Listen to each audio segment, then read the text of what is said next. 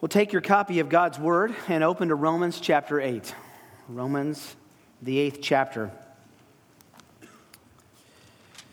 We're going to be beginning a series this morning on Romans 8, verse 28. I want to confess to you before we even read this text that I have been waiting to preach on this text my whole life. At least since I knew about it. But I also want to confess that I have been uh, looking at this with great um, fear and trepidation because there's so much that could be said about this one verse. It's hard to know what to say and what not to say. Romans 8 28. And we know that God causes all things to work together for good to those who love God, to those who are called according to his purpose.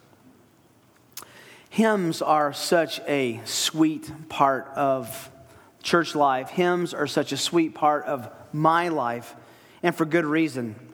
They make biblical truth memorable by attaching good theology to melody. They allow us to rehearse truth again and again. Corporately, we sing together. When the congregation sings, we actually are speaking to one another in psalms and hymns and spiritual songs.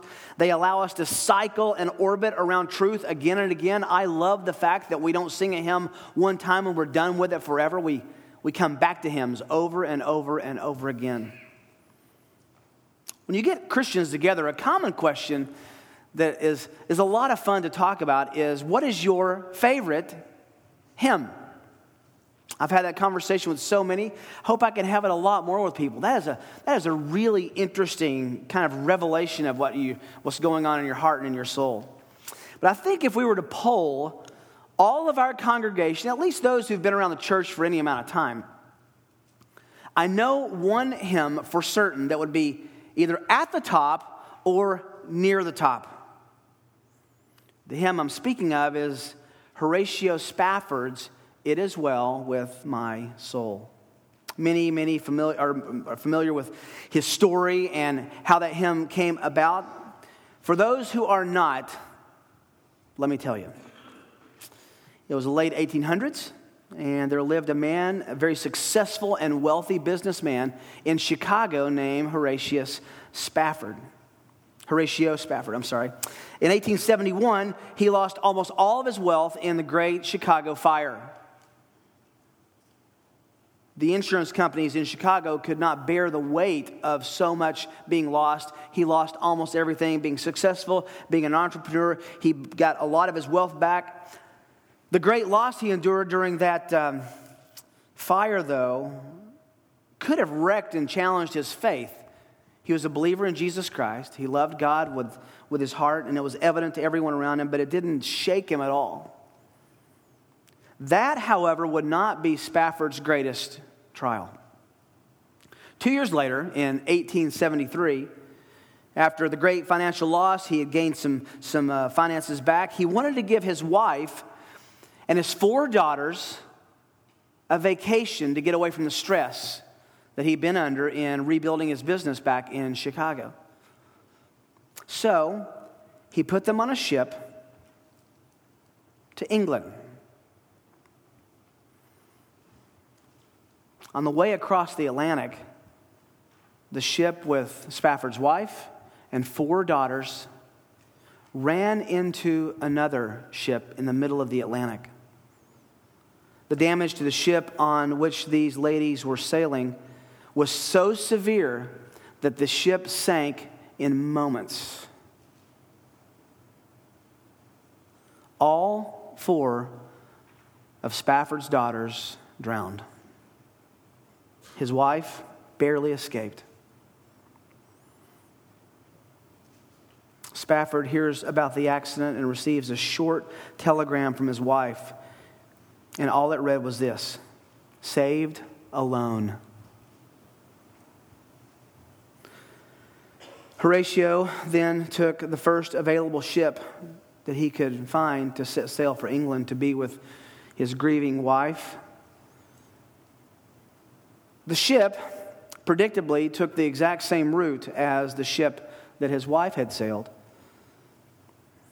When the ship that Spafford was on reached the area of the shipwreck, the captain informed the passengers for a moment of silence.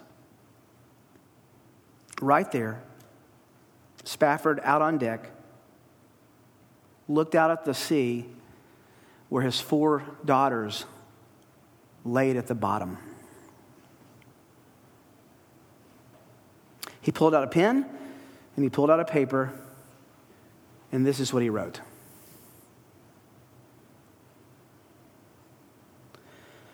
When peace, like a river, attendeth my way, when sorrows like sea billows roll,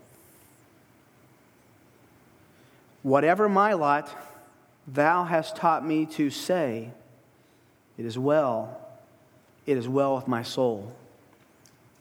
Though Satan should buffet, though trials should come, let this blessed assurance control that Christ has regarded my helpless estate and hath shed his own blood for my soul.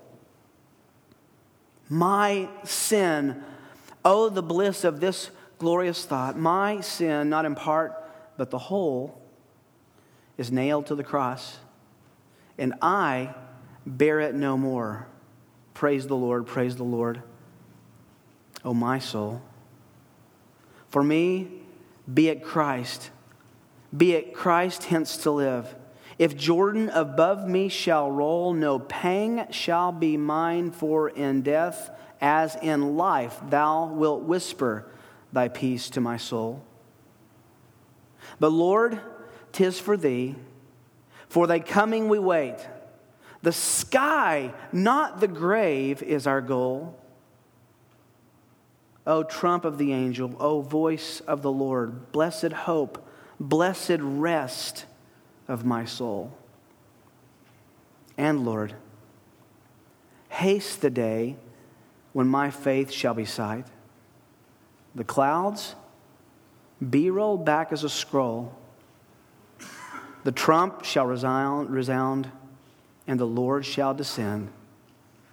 The original says, a song in the night O my soul. Between all of those verses, he later added a simple refrain It is well, it is well with my soul, with my soul. It is well, it is well with my soul. John Piper says of this hymn, no song quite gets it in terms of its cadence, its tune, and especially its words. It doesn't get any better than sorrowful yet always rejoicing. Through it as well, it is well with my soul. This question, this, this um, hymn brings up a question. How can a man say this in that context? How can a person look in deep grief, in unimaginable loss, and say, It's, it's well, my soul is okay? I don't know if you were paying attention, but you actually heard how he could say it in the third line of the song. Whatever my lot, whatever happens, thou hast taught me to say. The original lyric that he wrote was, Thou hast taught me to know. In other words, I couldn't have this perspective unless I had been taught to have this perspective from God. It's counterintuitive. It doesn't come naturally. Who thinks about joy? Who thinks about personal sin when you're, when you're sailing over your daughters who are at the bottom of the Atlantic? That simple but profound third line is a fitting summary of how a believer can and how a believer should respond to Romans 8 28. Whatever my lot, Thou hast taught me to say, It's okay, it's well with my soul. Is that part of your Christian vocabulary? Does that song sing true in your own experience? Is this a part of your theology? Does this reflect what you believe? I think the true test of a person's Christian faith is how we respond in the storm of unpleasant, undesired trials when we are battered with suffering, battered with discomfort, faced with disappointment, in the face of discouragement, disillusionment, we have sickness, we have loss. That's the true test of our faith. Romans 8 28 is one of the most important verses in all of the Bible. And the truth of this verse ought to be an anchor for our souls, an answer to our questions, and hope for our hearts. Spafford, such a great example. He confessed that God had taught him to rightly assess his troubles and his trials. God had taught him to say, to know things about the truth that's above the storm, the sun that's out but unwitnessed from below the rain. I think Romans 8:28 is God's curriculum for developing the kind of perspective that Spafford wrote about. So, for the next few weeks, we're going to sit in this classroom with this verse. I want to confess to you something. I, I, I was planning on doing this in a couple weeks, and, and then I was planning on doing it in three weeks. And then, uh, as of last night, when I was flying into Kansas City, and I had 22 pages of notes before I got to point one, we're just going to see how far we get.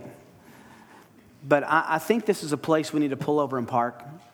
When you're driving through parts of the, the Rockies, there are vistas where you pull over and just look at the view. This is a place in Romans we have to pull over. My prayer is that as we mine out the treasures that are just so flowing and inherent in this one simple verse, we will be able to say and sing with confidence and hope, with conviction, whatever my lot, it is well with my soul. Now, this verse, Romans 8 28, uh, and the doctrine and the foundational principles that are in this verse are necessary for spiritual health. Let me just say it as clearly as I think Paul would say it. If we don't understand the truth behind this verse, we don't have much hope of having a spiritually healthy outlook on life. Christians should be built on this verse. Children need to understand Romans 8:28. Teens and students, collegians need a working understanding of this verse. Those in good times need this verse, and those in difficult times need this verse. And it's especially important for those who, those of you who may be measuring your life that's ahead of you in weeks and months when you used to measure your life in years and decades.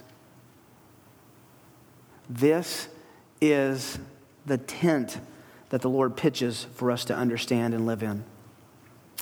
Now, there's a passage that you know very well, especially if you grew up in the 60s and 70s because it was sung um, by a famous group and put to a tune. In Ecclesiastes chapter 3, that you know this passage, you, you can turn there if you want, but you can just listen if you like. This is what Solomon, the wisest man who ever lived, said. It's very important. There is an appointed time for everything. Now, let's just stop right there. Solomon said, the wisest man who ever lived, there is an appointed time for everything. If you're a good grammarian, you hear the word appointed, that's a passive verb. It's been appointed, means someone has appointed it. And we find out in this passage that it's God who appoints everything. There is an appointed time for everything. He goes on, and there's a time for every event under the sun. Just stop right there for a minute. Do you believe that? Will you believe? Uh, does your theology bear the weight? Is it strong enough to bear the weight that God is in absolute and complete sovereign and providential control over the universe, the stars, the planets, the solar system, the world, and your life? Is your theology that strong? There is an appointed time by God for everything, a time for every event under heaven. Then he goes on a time to give birth and a time to die. Look, I'm all for going to the gym. I'm all for eating healthy. I'm all for working out. That's great.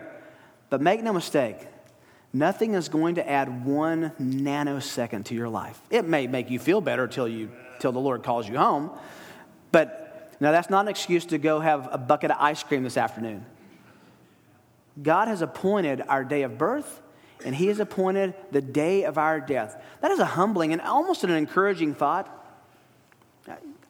God knows when, when Rick Holland is going to die. That date is, did someone amen that? That date, that date is circled on God's calendar. On that day when I breathe my last breath, God will not say what happened. A time to give birth and a time to die, a time to plant and a time to uproot what is planted. That's the harvest cycle a time to kill and a time to heal. There are times of war and times of refreshing, a time to tear down, a time to build up, a time to weep and a time to laugh, a time to mourn and a time to dance, to rejoice, a time to throw stones and a time to gather stones, a time to embrace and a time to shun embracing, a time to search and a time to give up as lost, a time to keep and a time to throw away a time to tear apart and a time to sew together, a time to be silent and a time to speak, a time to love and a time to hate, a time for war and a time for peace. All appointed by God. Let me ask you a question about your God. Has your God ever been surprised by anything? It's an important question because there's a whole brand of theology that's, that's kind of crept into, into the church in the last uh, 15 years or so called openness theology, which basically says this God is learning every day just like you and me. He has no more in, uh, control over the future than you and I do. He is learning, He's in process, He's just kind of growing and figuring things out as they happen. Is that does that represent the God of the Bible? Does that represent the God of your mind, the God that you worship? Solomon says God's sovereign providence is over every element of our lives, every time in our life, every event in our lives. God is not merely sitting in heaven watching and observing the things on the earth. He is intimately involved, intimately involved in everything from the most microscopic to what we can't even see with a telescope. And Romans 8:28 provides the theological moorings for understanding this control. Now, this passage before us, Romans 8 28, is a profound summary of really what's called the doctrine of God's providence. Now, before we even get into the text itself, we need to kind of back up and, and, and orient ourselves with this doctrine, the doctrine of God's providence. The, the way I've, I've, I've, liked to explain it in, in the past is God's sovereignty is his control of things, and his sovereignty is like way above the clouds, way up there. It's his sovereign control over everything, and we, we're kind of comfortable with that. It's almost impersonal and distant. God's providence, though, is when God's sovereignty gets in your life, gets in your kitchen, when everything is orchestrated. I was thinking about this studying this week, and it, actually was a. No, I hope not the theology, and I hope not God, but it was a point of, of irritation. I've been thinking about this and studying it in the morning. I went to, to have lunch with someone and um, had to reroute around a wreck and was pretty frustrated about that. And then I realized that God was in control of that wreck. And I just said, What in the world? I, I felt like saying, God, I'm on your side. What, why, why? This wasn't necessary. Do you have a theology that understands that God is doing thousands, tens of thousands of things in and around and through and with you that you can't see and understand? But He's involved with that. Let's look at God's providence for a moment. God's providence, let me give you a couple definitions from uh, smarter men than me. Providence is God's benevolent and wise superintendence over his creation. That's one theologian's statement. God's benevolent, is kind, and wise superintendence of his creation. John Murray is a theological hero of mine. He said this Providence is that marvelous working of God by which all the events and happenings in his universe accomplish the purpose he has in mind. That's worth reading again. Providence is that marvelous working of God by which all of the events and happenings in His universe accomplish the purpose He has in mind. You got to be careful, and I'm about to date myself, okay?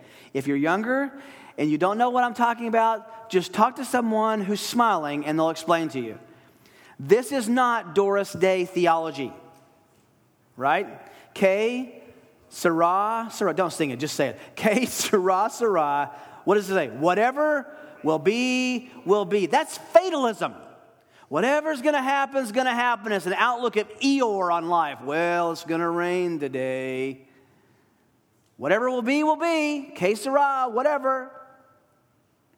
God's providence is not fatalism where everything is destined to be and come about without any choices and human responsibility on our side. God's providence is connected to God's wisdom, God's goodness. There is no blind faith, there is no random order, there's no random chance in God's universe. There are no rogue molecules in God's universe. Nothing that rebels against God and says, My will will trump yours. Nothing. So, as we begin the study of this crucial text, this epic text, this overwhelming text, this life text, it would be you'd be hard pressed for all of us to say this is not one of our life texts or verses. It's imperative to understand what we're called to do with respect to God's providence. Now, I want to talk about this for a moment. We're called to um, interpret God's word, right? That's called hermeneutics. There are principles of interpreting God's word. You take it literally, historically, grammatically, and contextually. You interpret God's word. But I think sometimes we have to be careful that we're not trying to interpret God's providence. We're all tempted to do it. We all hear ourselves say it.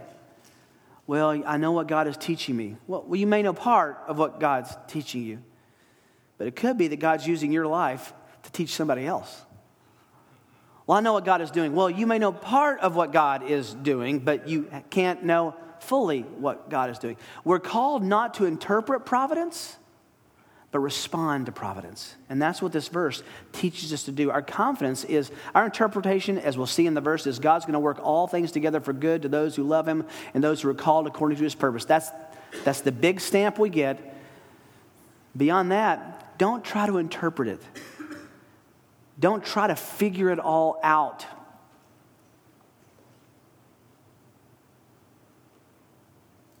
I want to challenge you to resist concluding with certainty that you know what God is doing when bad things happen, when good things happen, that you're sure of that, that you've got it figured out. What if, what if you're wrong? And what if this is just part of what God's doing that's a big. What if it's just a piece of the puzzle you're saying, I know what the whole picture says from what he's doing in this one situation? No, you may be right. You may be right in part, but you have to remember that God is doing tens of thousands of things all at once in his providence, and you and I are but a small part, a beloved part, but a small part. So, Romans 8:28 informs us that a believer not only has the advantage of knowing this, but also the assurance that all of God's workings and purposes are for our good. But our good might not be the same as God's understanding of what's good. Thomas Boston, the great Puritan, said this God has, by an eternal decree, immovable as mountains of brass, appointed the whole of everyone's lot in life, the crooked parts thereof as well as the straight. Let's get some of this technical stuff out of the way at the beginning. The Westminster Confession those uh, great Puritan divines who got together and really sorted out the first great doctrinal statement of Protestantism in 1647, they wrote this. Let me go a little slow because it might be hard to track with, but just listen to what they're saying. God, the great creator of all things, doth uphold, direct, dispose, and govern all creatures, all actions, and all things, from the greatest even to the least, by his most wise and holy providence, according to his infallible foreknowledge and the free and immutable counsel of his own will to the praise of the glory of his wisdom, power, justice, goodness, and mercy. End quote. That's good stuff. We tend to miss God's providence when things are going well, don't we? So, you know what God, in His love for us, does when we're missing God's providence? Providence when things are going well, He brings things into our life so we remember His providence. He brings things that are a challenge. John Murray has a little paper that's into a little, turned into a little booklet that's been so helpful to me. The paper is called um, Behind a Frowning Providence. The title is telling, it's called Behind a Frowning Providence. It comes from William Cowper's um, great hymn, God Moves in a Mysterious Way, and it comes from this little segment Judge not the Lord by feeble sense, but trust him for his grace. Behind a frowning providence, he hides a smiling face. Romans 8:28 gives us the unmatched insight into both the frowning providence and the smiling face of God. This one simple verse can free you from the trap of thinking that this present world is all there is. This, this is a permanent state. This pain is going to last forever. These problems will never go away. It can get your eyes off of yourself and onto God and His purposes, and it can make you swim and bask and love and enjoy the love of God in ways that I don't know any other passage can. Now, as we climb the, the ladder of this verse, you're going to be faced with some challenges and you're going to face faced with some questions. I've been wrestling with these things for weeks. I want to share them with you. Welcome to my burden, okay? You're going to ask yourself as we're going through this passage, this verse, do you believe God? Not do you believe in God, do you believe God? Do you, do you believe what he says? Do you believe the Bible? Specifically, do you believe what this verse teaches and that is true? Do you trust that God is for you and not against you? Do you believe that God is displaying his glory and that is never at odds with your good? Do you trust God's character are you suspicious of his heart toward you? Do you believe in heaven?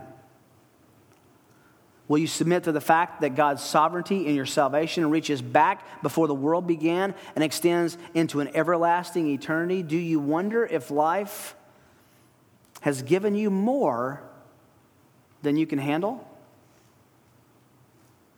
Have you ever thought this is too deep and too much? I can't do this. God must have been on a lunch break when this happened because this is too, too heavy for me. Do you understand the nature and character of God to such a degree that you could throw yourself at Him with a love for Him that's for all of your heart, all of your mind, all of your strength? Not in lieu of what He's doing, but because of what He's doing. And do you have the answer to the question that everyone asks when something undesired happens Why? Why? I heard when I was a young Christian, a man, a very well intended man, say, You should never ask God why. This verse challenges that because it knows we ask God why and it tells us why. Now, um, let's look at the verse for a moment, okay? This verse is one of the most glorious, one of the most far reaching truths in Scripture. In fact, the depth and the breadth of this text make it perhaps the most comprehensive truth and idea in all the Bible. Every part of life is touched by this verse. Now, if you understand it rightly, it'll apply deeply to everything. Nothing in this world can rob you of the theology, of the theological anthem. It is well, it is well with my soul if you really get this. But here's the opposite side. Find a person who says, It is not okay with my soul. This is not okay. This is not well. And you found a person or you found a moment when suspension, uh, uh you suspended belief in Romans 8 28. Can I confess to you, as your friend, as your pastor, I know what it's like to doubt Romans 8:28. I know what it's like to feel like I'm not sure that's true. I think I believe it with my head, but it certainly doesn't feel that way. For this study, we're going to break our verse down into seven parts. I'm only going to show you part of the first one today, okay? Seven parts, and we'll just see how long this takes us to get through it. And if it feels like it's going slow, just pray for me because I'm working it out in my own life and I need this. So just dragging you along for the ride. Seven insights for living under God's providence. Seven insights for living under God's providence. It's going to take us a few weeks to get through. Let's look just at the first one very briefly this morning. We'll come back to it again. The context of God's providence. The context of God's providence. And it's all in one word at the very beginning. It's the word and. It's the word and. The three most important words in real estate are location, location, and location. The three most important words in Bible study are context, context, context. Don't miss the fact that Romans 8:28 Now, I went to seminary, so I should know this. Ready? Romans 8:28 comes after Romans 8:27. And it comes right before Romans 8 29. You must have gone to seminary too. And the point is, this is one piece of, of um, uh, you know, the big link of sausages that have these links. This is one link, it's all connected. Without this context, it's easy to miss this first point, this word and. It's in the middle of a chapter, it's in the middle of a paragraph, it's in the middle of a flow of thought. Paul saying, and God causes. Now, I just want to show you how important context is and, and embarrass myself for a moment if I can. Uh, I wrote a little book a few years ago called Uneclipsing the Son. I want to show you how important context is. This went through my eyes, my wife's eyes, two editors' eyes, and a copyright's, copywriter's eyes, okay? And yet, listen to what happened. It's in the acknowledgments, so no one reads the acknowledgments, but that's okay. But I want you to listen how important context is, okay? and good editing is, but that's for another time. I, I wrote this. I remember hearing an author say, There's no such thing as a good author, just a good editor. That's unmistakably the case with this book. Brian Thomason, my editor, edited this book and worked as hard on it as I did. His commitment and passion for, seek, seeking, uh, for seeing this project through is the main reason the book happened. Only God and his wife Jennifer know the sacrifices he made. Everyone know God's wife's name?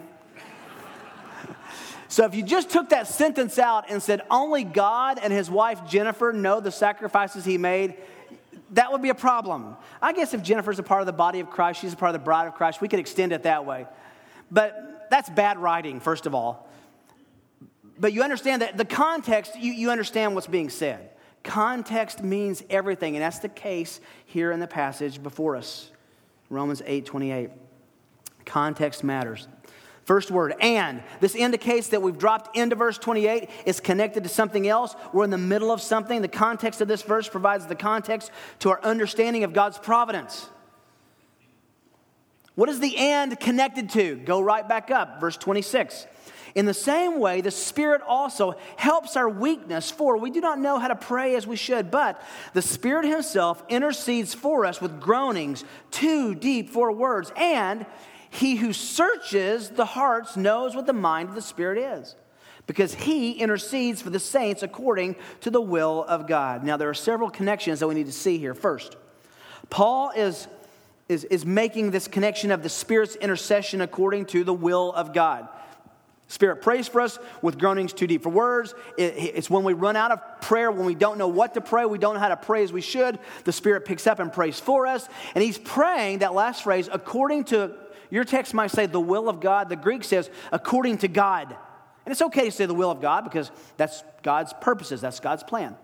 The Spirit prays for us according to God. The fact that God is causing all things to work together for good is directly related to the Spirit praying for such. He knows the mind of God, God knows his mind. His prayer for us is not, God, get them out of this situation. God, make their life better. His prayer is work all things together for their good. It's all connected because he's praying how? According to God, according to God's will. So his prayer is connected to, with this word and, connected to all things working together for good because God is causing it. I want you to notice something else. Notice there's a distinction made with what we do not know and what we do know here. The context is that we come to God with groanings, with aches, with problems in our souls. We want help, we want perspective. We run out of things to ask for. We've come to a cul de sac in our prayer. We don't know how to pray as we ought, the text says. So the Spirit prays for us. But look at this. If you, if you circle things and connect things in your, in your Bible, this, this is an interesting little mark you can make if you wanted to. We do not know how to pray in verse 26. We do not know. You see that? What does verse 28 say? We know. You see that? We may not know how to pray, we may not know what to pray, but we do know something that no matter what, God causes all things to work together for good. We know that. So we find ignorance and confidence in, in three, within three verses. We don't know how to pray, but we know that God's doing something. Does that reflect your faith? Does that reflect your confidence? Does that, does that reflect the trajectory of your soul to trust and hope in God? We may not know how to pray, but we know something about God and what He's doing in our difficulties. That's a game changer. That is an absolute game changer. In verse 26 and 27, the Spirit of God is helping our weaknesses, bridging the gap of our ignorance, personally praying for us according to the will of God. And in verse 28, God, we know that God is causing all of these things that the Spirit is praying for to work together for our good. They go together. The bottom line is that God is intimately involved with us in our most desperate, weak, and needful times. Intimately involved. I remember a long time ago being a little bit critical of, of, what I thought was, oh, that's that, there's that cheesy little poem of the guy walking along the beach and he says, Where were you, God? Because there's two sets of footsteps and there's only one. And he said, There's only one set of footsteps. You left me. And you remember how it, it ends? That was when God carried him. And I thought, Oh, come on. You know what? That's pretty good. That's pretty good. God has never looked away from you and every part of your life one second. He has never glanced away from you. And it's not just that he's gazing, he's directing, he's orchestrating. There is no such thing as an accident with God. These previous two verses tell us that these times of weakness are so severe that we come into a place we don't even know how to pray. We don't know how to pray as we should. Spirit says, That's okay, I can take it from here. And the way I'm praying is I know that God's doing things that you may not even understand or perceive. Are you willing to submit yourself to the fact that you may never understand until you get to heaven? You may not ever see it. This context, by the way, while we're talking of context, will climax at the end of the chapter. Look at verse 31. After he talks about this theology for a couple of verses, what shall we say to these things? What shall we say in response to God's salvific purposes, his uh, provincial, uh, providential purposes? What shall we say to these things? If God is for us, who's against us? And then verse 32, I think might be right now my most favorite verse in the Bible. He who did not spare his own son,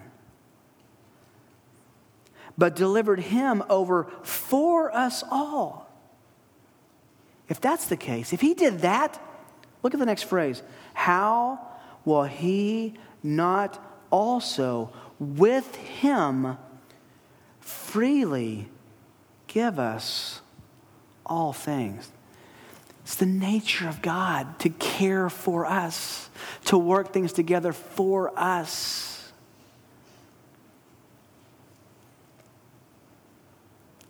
What I find very interesting is that Spafford, in the midst of his grief, didn't stay there.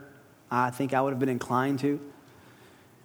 Remember what he said, though? In the midst of looking at this, he said, My sin, my, my sin.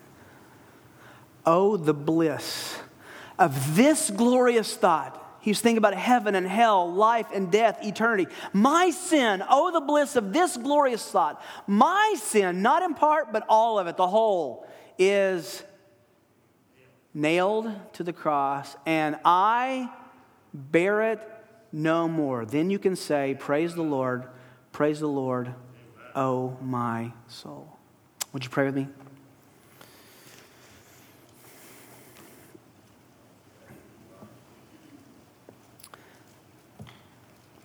This is just the beginning, and I didn't even get through a third of what I wanted to today.